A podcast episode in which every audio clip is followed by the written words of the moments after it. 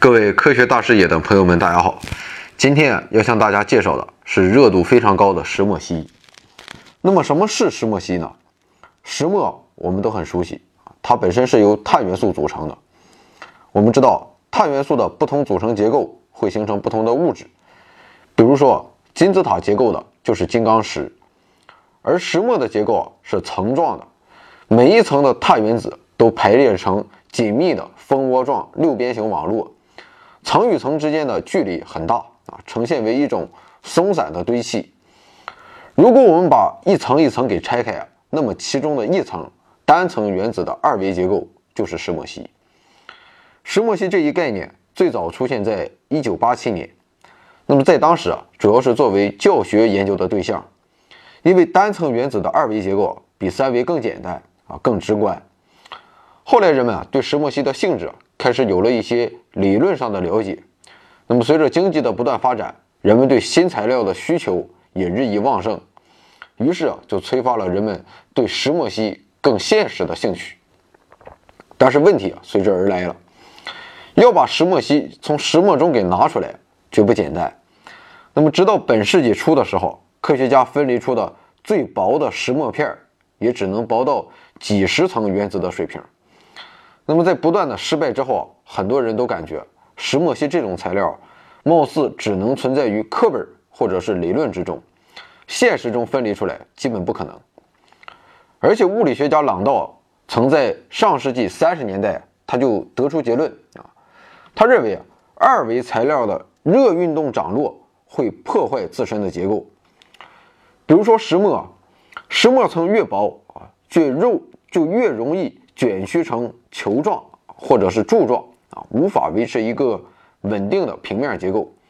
所以石墨烯的制备在一段时间被人们认为是不可能的事情。不过物理学家盖姆和诺沃肖洛夫这俩人就是不信邪，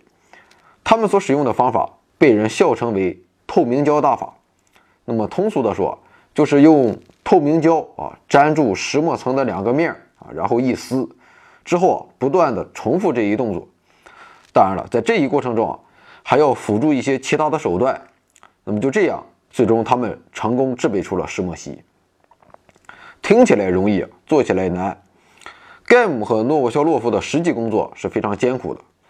事实上，盖姆制备石墨烯前后用了1年多的时间，制备出的石墨烯也只有几平方微米。在制备石墨烯中观测是一个很有难度的事情，因为单层原子的石墨烯是高度透明的，显微镜下肉眼也很难观测到，所以制备过程中很难看见。很有可能出现的情况是明明制备出来了但却由于没有看见却错过了。那么为了解决这个问题盖姆和诺沃肖洛夫巧妙地利用了石墨烯在厚度300纳米的二氧化硅晶片衬底上产生的光线干涉效应，借此来分辨石墨烯。那么这也是盖姆二人获得成功的最重要原因。至于他们怎么发现300纳米厚的二氧化硅晶片是合适的据诺沃肖洛夫自己的想法纯属偶然。不过运气固然是一部分如果没有他们坚持1年多的不懈努力，是不可能有如此巨大的成就的。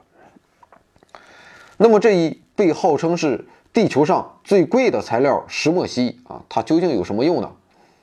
主要是2个方面第一个就是推进人类的认识发展。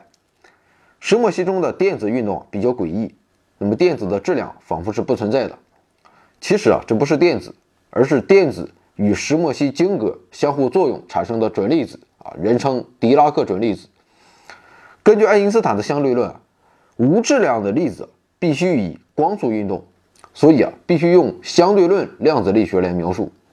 但是石墨烯中的这一准粒子它的实际运动速度只有光速的1/30000，所以在这样的情况下，我们就会对光速、相对论以及量子力学有更好的理解。俄国物理学家伽莫夫曾经在他的《物理世界奇遇记》里面描述了一个光速缓慢的世界。那么一定程度上说，石墨烯正是一个这样的世界。那么有了石墨烯，我们就可以打开研究相对论量子力学的新天地。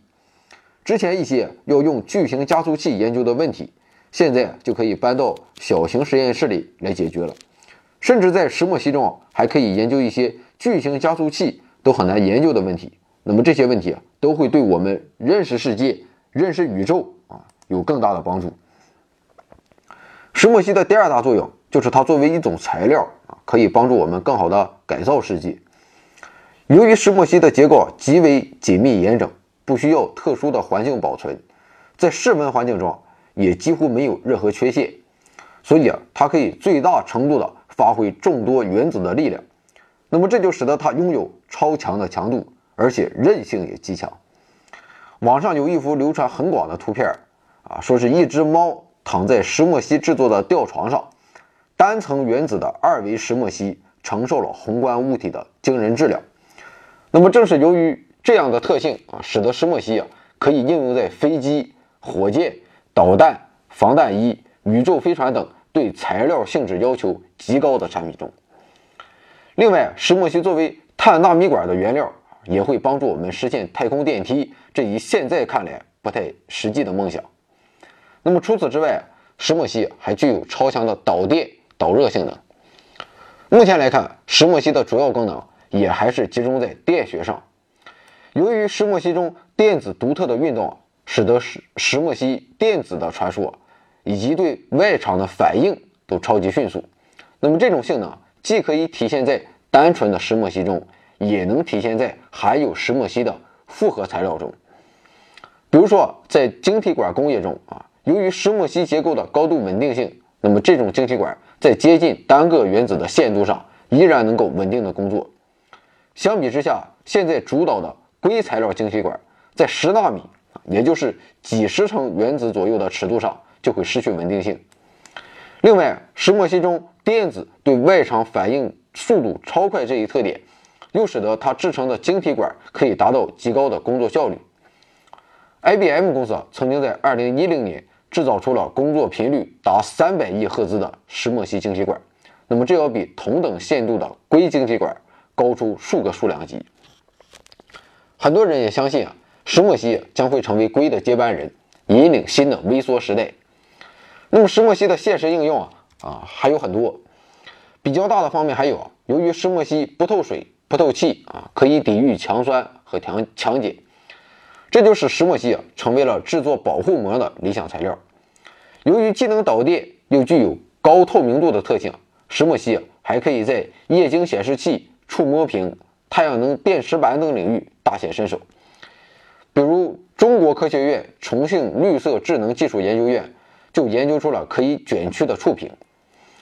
另外，石墨烯制作的快速充电电池、超级电容器、能检测单个污染物分子的污染探测器、量子计算机元件等等，也都进入了人们的构想或实际的研制之中。石墨烯它还有两个兄弟我们早些时候说过，石墨烯难以制备的一个原因是二维结构的石墨烯无法维持平面结构，但是即使它无法维持也是很厉害的材料。一种情况是滚成了球形这被称为富勒烯或者是足球烯，可以应用在工业材料、电化学、催化剂、化妆品、抗癌药物等等方面。那么还有一种情况是卷曲成圆柱形，这就是碳纳米管。也许在不远的将来，我们就会开着石墨烯电池车上班，由石墨烯太阳能电池板来供电，